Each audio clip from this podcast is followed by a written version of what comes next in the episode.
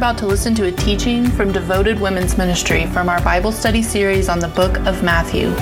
This teaching is intended to be listened to after completing the homework in your study book for this week's lesson. We're glad you're here. Grace and peace. Okay, so we are in Matthew 19 and 20 this week, and I don't know if anybody noticed that Jesus, right before a teaching on marriage, um, he, he led in with the unforgiving servant. I don't think that it's a coincidence, like forgive and forgive and forgive. And if you're married, um, you know that's probably the formula, you know, forgive and forgive and forgive. So I don't think it's a coincidence that that's where we ended last week, and now we're moving into verse 1 here this week. Now, when, Je- when Jesus had finished these sayings, he went away from Galilee and entered the region of Judea beyond the Jordan. And large crowds followed him, and he healed them there. And the Pharisees came up to him and tested him by asking, Is it lawful to, vor- to divorce one's life, life, wife for any cause? So the word tested here tells us that this was not a genuine question, right? We we can see that. Um, I do want to point out that the last time someone talked about divorce and remarriage and all of these things. Um, it didn't go well for him, John the Baptist, if you remember. Um, so this may not have just even been a test to see how Jesus would reply to trip him up. It very well was a setup. So if they could get him to say something, could they get the same result that they that that happened with John the Baptist? It's possible. So, verse 4, he answered, Have you not read that he who created them from the beginning made them male and female? So, our homework had us go to Genesis to dive into these um, verses. Genesis 127 and 28, we got the picture of created in the image of God, right? That they were to be fruitful and multiply and to have dominion. So that's what those verses gave us. And then I want us to look at Genesis 2 21 and 20 through 23. And it says, So the Lord God caused a deep sleep to fall upon the man, and while he slept, took one of his ribs and closed it up, its place with flesh. And the rib that the Lord God had taken from the man, he made into a woman and brought her to the man. Then the man said, This at last is bone of my bones and flesh of my flesh. She shall be called woman because she was taken out of man. So then in our text, the um, Verse 5 is a direct quote from Genesis 2:24. So verse 5 and 2:24 reads, "And said, therefore a man shall leave his father and his mother and hold fast to his wife, and the two shall become one flesh." Verse 6, so they are no longer two, but one flesh. So, to build the picture of what I'm trying to build for us tonight, um, we're going to read on into Genesis 2:24 that our homework did not have us read, and um, I'm sorry, 2:25. And the man and his wife were both naked and were not ashamed. So if you're with us with Genesis, you know that I say the word naked weird. And you will also remember that we learned during our time together um, that the word naked there is really this picture of transparency and vulnerability and purity. There was nothing between husband and wife that was. Um, caused division. It was just this beautiful picture of God creating this harmony. Um, becoming one flesh together in spiritual, mental, and emotional harmony. They were naked but unashamed. That's what the verse says for us. They were perfectly united with God, complementing, complementing each other in their strengths and weaknesses, worshiping their Creator with their existence. So, really get that beautiful picture of what marriage is. Um, that is what Jesus is referring to here. So, what happened? We know the fall happened, right? So, verse 6b in our text tonight What therefore God has joined together, let not man separate. They said to him, Why then did Moses command one to give a certificate of divorce and to send her away? So our homework pointed out, you should have saw Moses did not command anybody to get a divorce. That our homework pointed out that it was an allowance, right? He allowed it. So, our homework had us look at Deuteronomy 24 1 through 4, and I'm just going to read it for us. When a man takes a wife and marries her, if then she finds no favor in his eyes, because he has found some indecency in her, and he writes her a certificate of divorce and puts it in her hand and sends her out of his house, and she departs out of the house, and if she goes and become another man's wife, and the latter man hates her and writes her a certificate of divorce and puts it in her hand and sends her out of the house. Or if the latter man dies, who took her to be his wife, then her former husband, who sent her away, may not talk may not take her again to be his wife after she has been defiled, for then it is an abomination to the Lord. So a lot is happening here, right? We have divorces and then she marries again and then she, it shows like this willy-nilly picture of that beautiful thing that God created and now here's what's happening. So Moses is making this allowance. Um, commentary points out for us that it is possible that the Israelites had grown accustomed to divorce through the influence of their time in Egypt. So this may have been a learned behavior. Um, if you remember back in the Old Testament, he's constantly saying, like, don't don't get involved with these people like stay that's why because influence is a powerful thing right so um, there are a few more things i want to point out in our text from deuteronomy so if you're not there you can turn there if you want to. Um, we should immediately see that the text says if she finds no favor in his eyes we know that the fall gave man and women the ability to define good and evil for ourselves, right? And we also know that with the fall came this really skewed definition of a human definition of good and evil, right? God is the only one that has a right definition of good and evil. Most of the time, it's our um, own agendas that make us really skew that, even though we know the truth. Um, the comments, my study Bible pointed out that some of the offenses that they were talking about were like burnt food or bushy eyebrows. It literally said bushy eyebrows. So right now those are popular, so they would be okay. But if skinny eyebrows come back in, like we're all in trouble, right? Um, but the the one thing that I really want us to see in this text is the word indecency and that can also be translated as uncleanliness. So, um, it's nakedness, it's nudity, and it's shame. So, where we had nakedness and unashamed, and that beautiful picture, now we have this um, wording indecency and this favor and and and so even though Moses said these things and they were good and we we see again and again with the the law and how they take it and how they kind of turn it just a little bit and it becomes to fill their agenda, right? So. Um, this is not at all the beautiful picture of marriage, the naked and unashamed. This is naked and full of shame. This is the saddest picture of original love distorted by original sin. This is not necessarily a prescriptive teaching on divorce and i hope that in your small group time that it was a time of um, good conversation and it was not hateful conversation and there was not a lot of opinions um, thrown out because um, we know that the Bible has a standard on divorce, 100%, but we also know original sin has done a number and that divorce has affected probably each of us in this room to some degree, and I hope that we approach those hard topics with grace and love and truth. So, like I said, I think that the things Jesus teach here are very important and re- relevant, but um,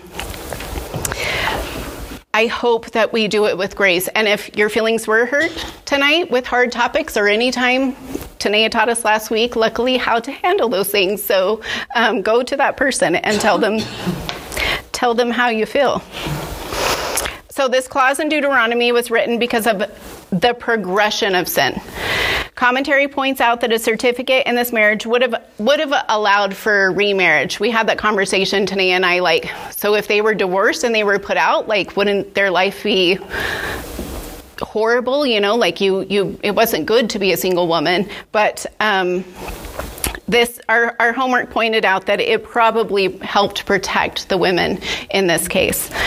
Um, so, if hardness of heart is comes from the progression of sin, let's look at that at verse 8. He said to them, Because of your hardness of heart, Moses allowed you to divorce your wives. But from the beginning, it was not so. The NLT says, But it's not what God originally intended. So, the phrase hardness of heart can be defined as closing, choosing to close oneself off completely to God's truth. And God allows us to choose sin. He sometimes even gives men over to their desires, right? Um, but it's not what he intended. This was not the original design. So in chapter 5, Jesus taught that looking at a woman was considered adultery. This is another spin off of their. Um, what portion of the law can I keep and still be okay, right? This is what we would call abuse of grace. And it's finding a loophole and what is what does Jesus say to their hypocrisy in this moment? He says in verse 9, And I say to you, whoever divorces his wife except for sexual immorality and marries another commits adultery. So just this mic drop, right? So, just to be clear, sexual immorality is not a have to for divorce. Um, Jesus is in the marriage redeeming business, and when we invite Jesus into a broken marriage and both parties consent, miracles do take place. God is a redeeming God, and I just want to encourage anybody in the room. Um, I grew up and um, sexual immorality was a large part of my young adult life. Um, it's a generational curse. It was modeled for me. Um, I didn't have healthy relationships growing up, and that bled into my marriage. Um, to some degree.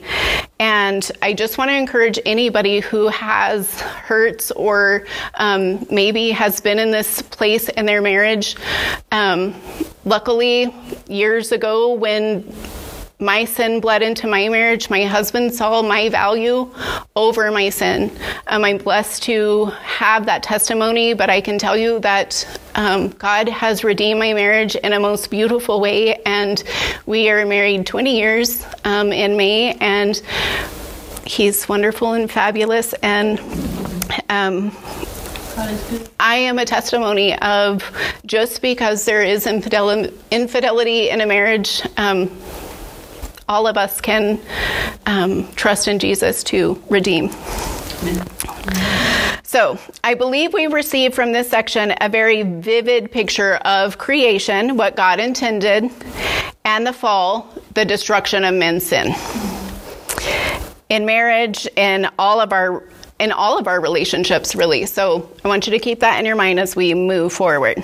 So in verse 10, we get the disciples' response, and he said to him, If uh, Peter says, right, if such is the case of a man with his wife, it's better not to marry.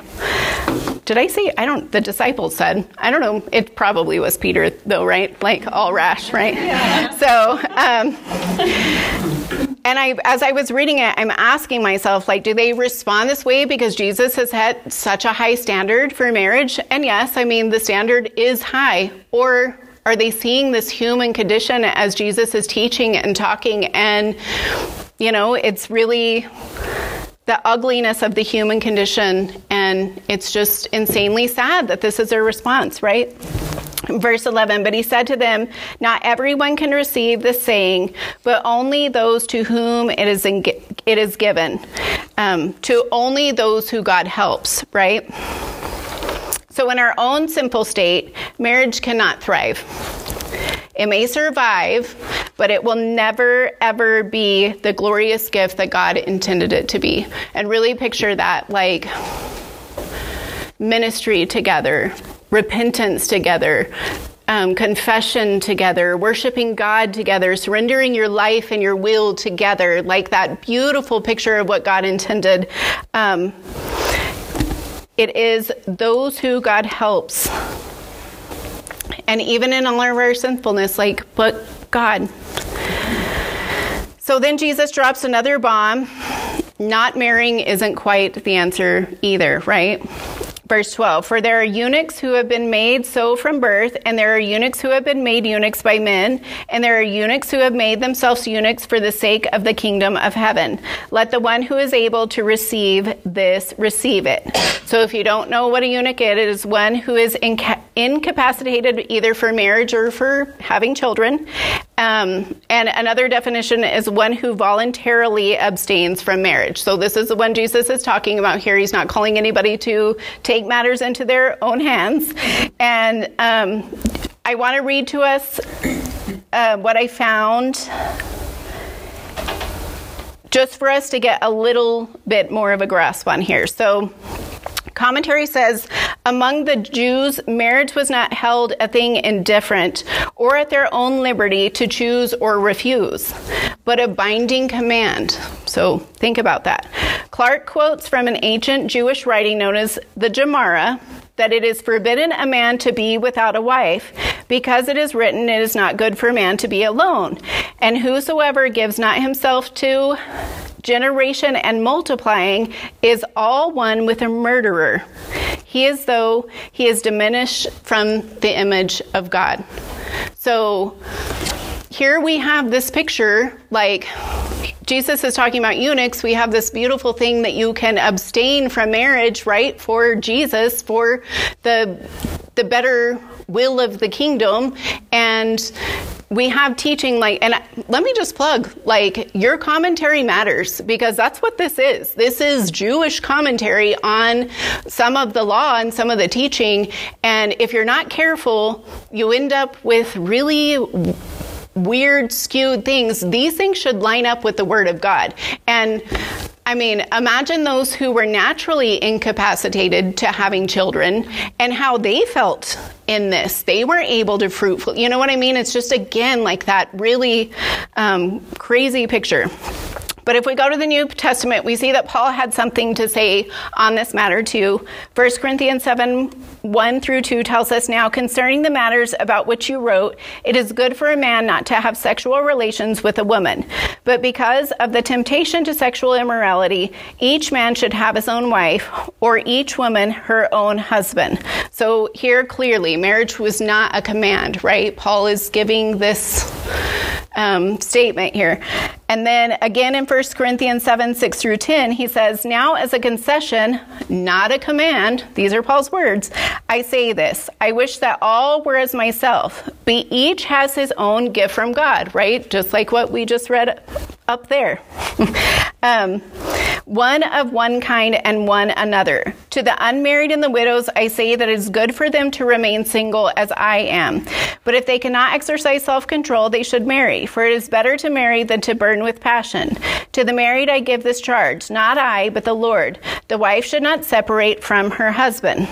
So, culture, our culture has this really out of whack, and so does, I mean, we can see like nothing is new under the sun, right? We have the teachings of this, and then we have today. What do we, what do we really think about? Like, when you get older, you're going to grow up, you're going to get married, you're going to have kids. Um, marriage is not our life goal. It's not. As Paul points out, but a gift from God one that should be entered into with the highest of respect, right? We all agree on that. It's too willy nilly nowadays. It was too willy nilly back then. Like, it wasn't something that was being um, guarded and protected, and you know what I'm saying? Um, but it's not our life goal. Douglas O'Donnell says the kingdom of heaven is so important that it should seem perfectly normal if someone would want to give it to give up marriage for it. Marriage is beautiful, but it is not our goal in the kingdom. Our goal is not to remain single.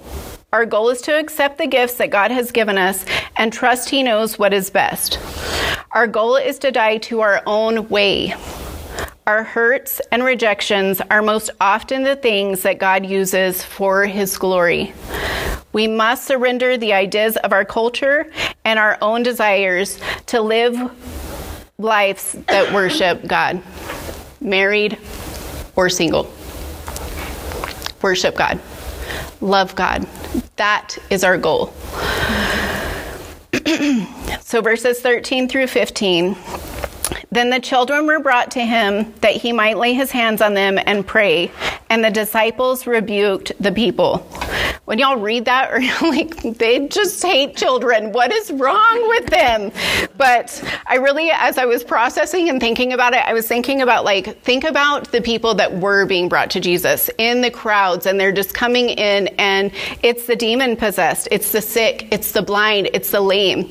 And i can totally relate here where i'm like they're children and they're fine. They can sleep on the floor. They don't even need a fluffy bed. Like kids don't like they're fine right? But here we're seeing a Jesus response, and he says, Let the little children come to me, and do not hinder them, for such belongs the kingdom of heaven. You guys, we must never stop anyone coming to Jesus, regardless if we think that their need is great or we think that their need is less. Um, those babies need Jesus just the same as the sick and the blind, and the do not hinder anyone from coming to Jesus. That's what we're seeing here in the section, and it's so beautiful verses 16 through 30, the rich young man, and um, it, I believe it's Mark, ruler. So that gives us a little more insight there. Verse 16 And behold, a man came up to him, saying, Teacher, what good deed must I do to have eternal life? What must I do to have eternal life? Verse 17 And he said to him, Why do you ask me about what is good? There is only one who is good. God is good, right? If you would enter life, keep the commandments. He said to him, Which ones? And Jesus really, his reply is like, okay, so if you want to do this, this your way, here's what you need to do, right? And Jesus said, You shall not murder, you shall not commit adultery, you shall not steal, you shall not bear false witness, you should honor your father and mother, and you shall love your neighbor as yourself. So it's important to put, um, point out that all these commandments have to do with other people, right? And the young man said to him, All this, all these I have kept. What do I still lack? And Jesus said to him, If you would be perfect. Jesus is saying you lack perfection. All men do. We're going back to the first chapter, right? Like the fall, the evil, the horrible. If you lack you lack perfection, perfection. Go sell what you possess and give to the poor, and you will have treasure in heaven and come follow me. So he's saying, give what you possess to the poor. Those people that you've been taking so well care of as you're, you know, keeping all the commands and you're the good old, like, go care for them. Go put your money where your mouth is. Get, get rid of everything you have and go give it to the poor. But I want us to be very, very sure tonight that we don't leave this with, because Jesus is giving him a command, right? Go sell what you have, give it to the poor. And if we're not careful, we will wrongly interpret this as do more. Mm-hmm. Want less, be good servants so, by requesting this, Jesus was pointing out that the law couldn't save. What Jesus is really saying is you can do nothing. This guy didn't ask how to be a better disciple because no doubt as a disciple we're called to do and be like Jesus. But this guy asked, What do I do to get eternal life? We do nothing, Jesus does everything. When the young man heard this, he went away sorrowful, for he had great possessions. So he actually went away poor. He went away with a void in his heart that no earthly possession could ever fill. If what the men were doing with the marriage clause was abuse of grace, this is rejection of grace. Verse 23 And Jesus said to the disciples, Truly I say to you, only with difficulty will a rich person enter to the kingdom of heaven. So, to be very clear, many of the Old Testament men, the um, foundation of the faith in the Old Testament, were wealthy guys. Abraham, we have a list of his wealth in Genesis. David, Solomon, they were kings. Solomon was the most wealthy man ever. So we know this isn't a monetary issue, right? 24. Again, I tell you, it is easier for a camel to go through the eye of a needle than for a rich person to enter the kingdom of God. So, what he's talking about here is a self reliant person that stands right in front of Jesus and wants to know what he can do to live forever. This guy had all the testimony of the miracles. Um, he calls Jesus teacher, right? So he probably had heard Jesus teach with the authority that we've seen um, through the whole book of Matthew. Um, and Jesus says to the rich young ruler, Follow me, and you will have treasure in heaven. Jesus is saying, Follow me. I am the way, the truth, and the life, right? So in the book of John 1, we get an account of the call of the disciples to follow Jesus. And this was before all the miracles and all the teachings went down, and Jesus didn't have this huge um, crowd following. And what was their response? We have found the Messiah. Andrew says it, Philip says it. Not only do they follow, but they proclaim. So we have this contrast, um, and really, what what we need to get from this section is our ability, our inability to do anything for salvation. Right? If the first section showed us that we are sinners and that we make a mess of everything. This section shows us that there is nothing that we can do for our own salvation, right?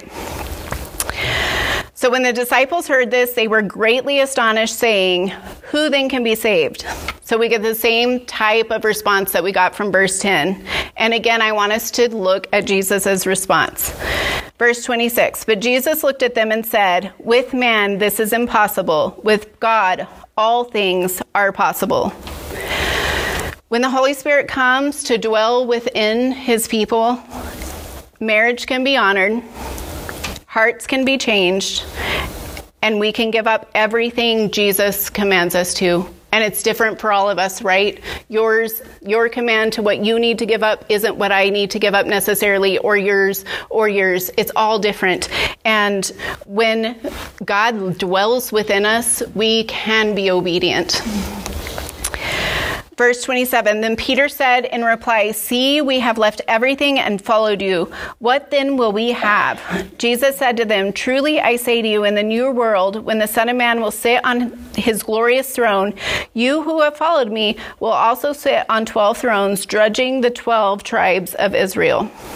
So Revelations 1 4 through 8 tells us that those washed in the blood of Jesus will become kings and priests to his, Jesus's, God and Father. We will have privilege, status, and power. We will have privileged access to the presence of God.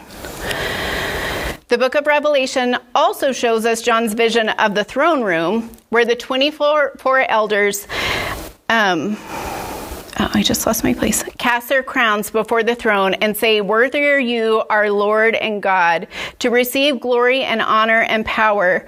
For you created all things, and by your will they existed and were created. And I think the point is that we should see the value of Jesus and live for him now, giving up status and privilege in his life to get to heaven and do exactly the same thing. Who will care what they have when they have privileged access to God? Verse 29 And everyone who has left houses or brothers or sisters or father or mother or children or lands for my name's sake will receive a hundredfold and will inherit eternal life. So Jesus isn't necessarily calling all of us to give up our people, right? Um, but he does ask us and command us to give up what we think it should look like. Verse 30, but many who are first will be last, and last will be first. So I want to note that this line opens up our next section, section and it also closes it. So we'll talk a little bit more about that line in verse 16. So, um, this section on rewards it points out the, that the apostles will have heavenly rewards, and we will too, right? Um, status and privilege, but it really, I really think he wants us to see that um, in the presence of God, it won't matter. His presence will be better than anything. So, moving on, chapter 20. For the kingdom of heaven is like a master of a house who went out early in the morning to hire laborers for his vineyard. After agreeing with the laborers for a denarius a day, he sent them into the, his vineyard. And going out about the third hour, he saw others standing idle in the marketplace. And to them he said, You go into the vineyard too, and whatever is right I will give you. So they went.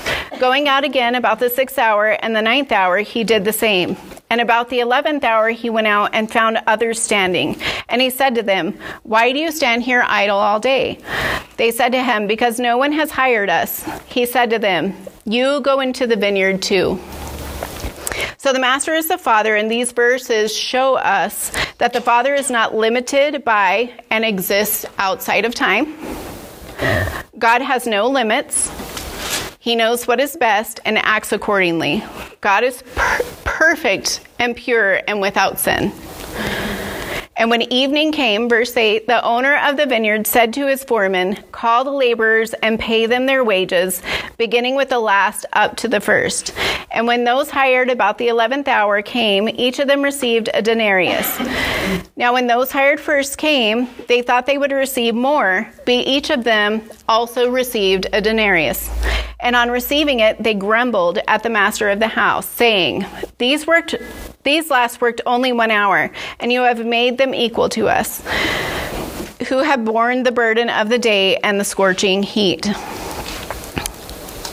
So, God's method of rewarding is not comparable to our practice of giving rewards. God's method of rewarding is not comparable to our practice of giving rewards. His ways are incomprehensible. Verse 13, but he replied to one of them, Friend, I am doing you no wrong. Did you not agree with me for a denarius? Take what belongs to you and go. I choose to give to the last worker as I give to you. Am I not allowed to do what is do what I chose with what belongs to me, or do you begrudge my generosity? So we're getting this picture of the sovereignty of God, right? He does everything according to his plan and his pleasure. And in our flesh, we not only question his measures of grace, because that's what we're talking about right here, like um, forgiveness and the, the, works and all of the entry into heaven and they didn't like when you really go into commentary that's what we're talking about salvation here and and is it fair that one you know on his deathbed gets to go to heaven when one has done all the work like we're back to status again right? But I, I would argue that we do this with every aspect of God in our flesh we question his measure of grace, but we also question his measure of mercy, his love, his justice, and even his wrath. When we don't think somebody gets what they deserve, we question God. When we feel like somebody got forgiven and they shouldn't have been forgiven, we question God's sovereignty. So this whole section is this picture of this is God's universe and um, he'll do with it what he wants. What does Francis Chan always says? Like when you get your own universe, like let me know. You can you can do with whatever you want. So verse 16, we're back to this um, phrase. So the last will be first, and the first last. And if we go back to the book of Revelation, it tells us that Jesus is the first and the last. So the last will be first, and the first will be last, and the first last. Jesus is the first, and the last. Jesus is the Alpha and the Omega, the beginning and the end, the God of all eternity. The rich young ruler didn't see Jesus as the first and the last. The disciples did, earning them heavenly reward. A last mindset recognizes Jesus as the beginning, creation, and the end, the Redeemer. God sees none of us with greater importance but how do we all see him? That's the question. Jesus is the first, Jesus is the richest, and Jesus traded his throne. He traded his throne for our sake. He became poor so that by his poverty we would become rich. When we grumble like those in the parable, we are demanding payment from the one who paid our debt. That's terrifying. And it's not where I want to sit, but a lot of times it is where I sit when I question and I measure and I wonder. Um, God's word tells us grace is a gift that no man can boast. It's God's right to forgive astronomical debts, like we saw last week, and demand that we do the same. And it's also his right to pay whoever he wants, whatever he wants, and demand that we not only respect it, but he invites us in to rejoice in it. If there's anything as a believer that we get to rest in, it's the sovereignty of God. It's knowing that God will right all the wrongs. It's knowing that no matter what happens and what shakes our life, God is in control. Like the sovereignty of God is a thing that we stand on. And we are invited to rejoice in it. And I want to ask, are you? Because I know that I've been dead for a while and I haven't been rejoicing in um, that in the fact that God holds everything and he's paid my way and he's made my way and we're we're getting into that um, I'm jumping ahead actually so this section right here should redefine what we think of status and rewards and in light of the fall what status do we deserve zero we deserve zero right yeah. So Jesus foretells his death a third time in verses 17 through 19. So, in light of all of that, and now, verse 17. And as Jesus was going up to Jerusalem, he took the 12 disciples aside. And on the way, he said to them, See, we are going to Jerusalem, and the Son of Man will be delivered over to the chief priests, scribes, and they will condemn him to death and deliver him over to the Gentiles to be mocked and flogged and crucified, and he will be raised on the third day. And I want to ask us tonight do we really understand the cost? to be chosen, to be saved, to be given a place in heaven. Does it bring us to our knees? Does reading those verses is knowing that He died for you and He paid all of your debt? And sometimes we're freaking brats. Do we get it? And as if I'm answering the question, sometimes we just don't get it, right? A mother's request, verses 20 through 34. Then the mother of the sons of Zeb- Zebedee came up to him with her sons, and kneeling before him, she asked him for something. And he said to her, What do you want? She said to him, Say that these two sons of mine are to sit, one at your right hand and one at your left, in your kingdom. Is there anything more childlike than this scene? You're, these men are standing behind their mother, waiting to get the answer on status. It really is just so crazy. But what we see here is a picture of spiritual immaturity, right? It's not childlike faith like Jesus had in mind. You know, they're like totally going way, um, not, this is not what he wanted. But this is a picture of spiritual immaturity. It's a misunderstanding of what Jesus keeps saying. And then we see in verse 22, Jesus answers, You do not know what you are asking. Are you able to drink the cup that I am to drink? They said to him, We are able. And as I was reading this, I am totally thinking about this mother because as Jesus says, like, are you able to do? We know that. Um, when Jesus is born and Simeon in the temple, remember they take Jesus to be dedicated and he looks at Mary and he says, and yeah, he says, a sword will pierce your soul. And then we know um, the crucifixion, she's there and she's watching him being tortured and um, dying the worst death that we can even imagine.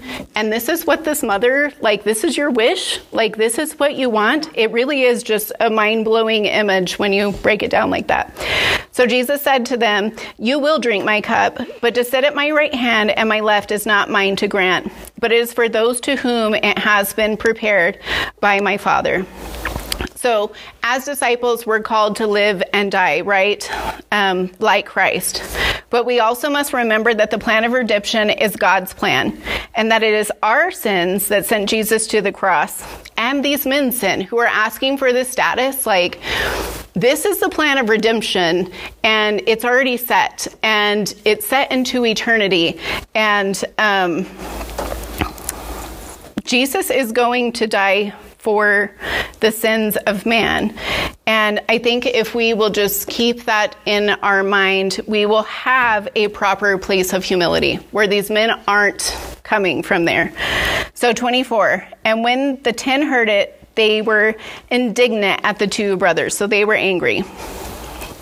So, I've never felt more in company than I have been slowing down to look at these men and their journey through the whole book of Matthew, right? Um, their spiritual journey. They get it, and then they don't get it at all, right? Like they are grasping some teachings. Jesus has broken down some stuff. And I do believe like they're grasping, just like me and you, as we come into this place and we're learning and we're relearning and we're unlearning all of those things that we've talked about through Matthew. But they also don't get it at all. Mindy shared this with me today, and it's the funniest. And if you haven't seen it, here. Can you see? What? Okay. Uh, just as Jonah was the Son of Man is about to be delivered to the hands of men. Uh, what? Okay. Just as Jonah was in the belly of the fish for three days. Uh, so the Son of Man will be in the heart of the earth for three days. Oh, fish. I like to fish. I'm going to die. All right, I'm going to literally die, and in three days, I'm going to come back to life. Do you hear what I'm saying? I'm going to literally die. Oh, I totally get it now. I, I totally get it. You have no idea what I'm talking about. Let's just circle back to the fish part. The Son of Man. so that is the Christian walk, right? Like, we get it. And I believe there's times in this book of Matthew that they're getting it and we're seeing like this, they're responding and they're seeing people in need and they're feeding them and, you know, they're going to Jesus and they're seeing all these things and then they're just totally not getting it. And I can relate so much because I know in my walk I can be like, I'm doing good and I'm getting it and I hear you, God, and that's my heart and it's what, it, and then I'm just not getting it. So it is the walk of the Christian life. Um, okay, so they weren't getting it. And then everybody's angry, right? And I think a lot of times, as Jesus is breaking down, um, shaking our walls, and uh, we're trying to hash it out. What is our response a lot of time? And i think a lot of time our response is anger and or jealousy. And i think it's what we see here in this picture. They're not really grasping it and they're not really understanding and they want the status but they don't really know you know what i mean? It's like all of this. And their response is they think god's holding out on them by you know, telling James and John, like, you, you are going to drink the cup, but like, they don't even know what they're asking for. And um, I think a lot of times it's like that with us. Um, we think maybe God is holding out on us because we're just not understanding his character and who he is and what he has for each of us individually, which goes back to just the simplicity of what he's saying here in 25. Um, but Jesus called them to him and said, You know that the rulers of the Gentiles lord it over them, and the great ones exercise authority over them. It shall not be so among you, but whoever would be great among you must be your servant, and whoever must be among you must be your slave, even as the Son of Man came not to serve, not to be served, but to serve, and to give his life as a ransom for many. So it's simple. He makes it simple. We simply show up and we serve, and we're slaves to the cause of Christ, but also to one another. And that does away with the need for status. It levels the playing field. If each of us just show up and serve, we quit worrying about like the big calling that God has in our lives and how it's going to be fulfilled. Like those little tiny acts of obedience just add up and then the big picture comes together and then we get to be in awe of who God is and what he's doing in our lives. So it's okay not to understand. It's okay. Um, just don't get all crazy about it. so um, that's all I have. I'm going to pray. God, we just come to you and we just thank you for this time and the space. God, I just thank you for the things that you've shown me about myself in this lesson. And I just ask that you um, guide me, Holy Spirit, into deeper humility, into um, seeing myself as a seeing myself as part of the problem, as part of the fall, as being selfish and um, ungrateful sometimes, and knowing that we do take your original design that is beautiful and wonderful, and we have skewed it and we have um, hurt one another. And God, I just. I don't want that to be my heart. I want my heart to be um, one of surrender and one of servant of like I want a servant's heart, God, and I want that for each and every one of us here that our ministry would thrive because we are real and we're willing to say, yes, we are messed up, but God, you do the impossible. When you come into your people and when we submit to what you have for us, God, you do the impossible. And I'm praying that over us as we go out this week. May we rely on your power. May, may we May, may we put away privilege and status and measuring and comparison and all the things that we do in our flesh, God. May we just walk in the Spirit and um, just move boldly into small acts of obedience, God. May we just break it down like that so it doesn't seem overwhelming and so we can just live in your joy and, and just do your works, God. We want to live in your joy. We want to. Um, just see change within each and every one of us and in our families and in our workplaces. God, just use us. And um, God, may we all do it in, in great humility. We love you. We honor you. Um, we worship you. And it is in your name we pray. Amen.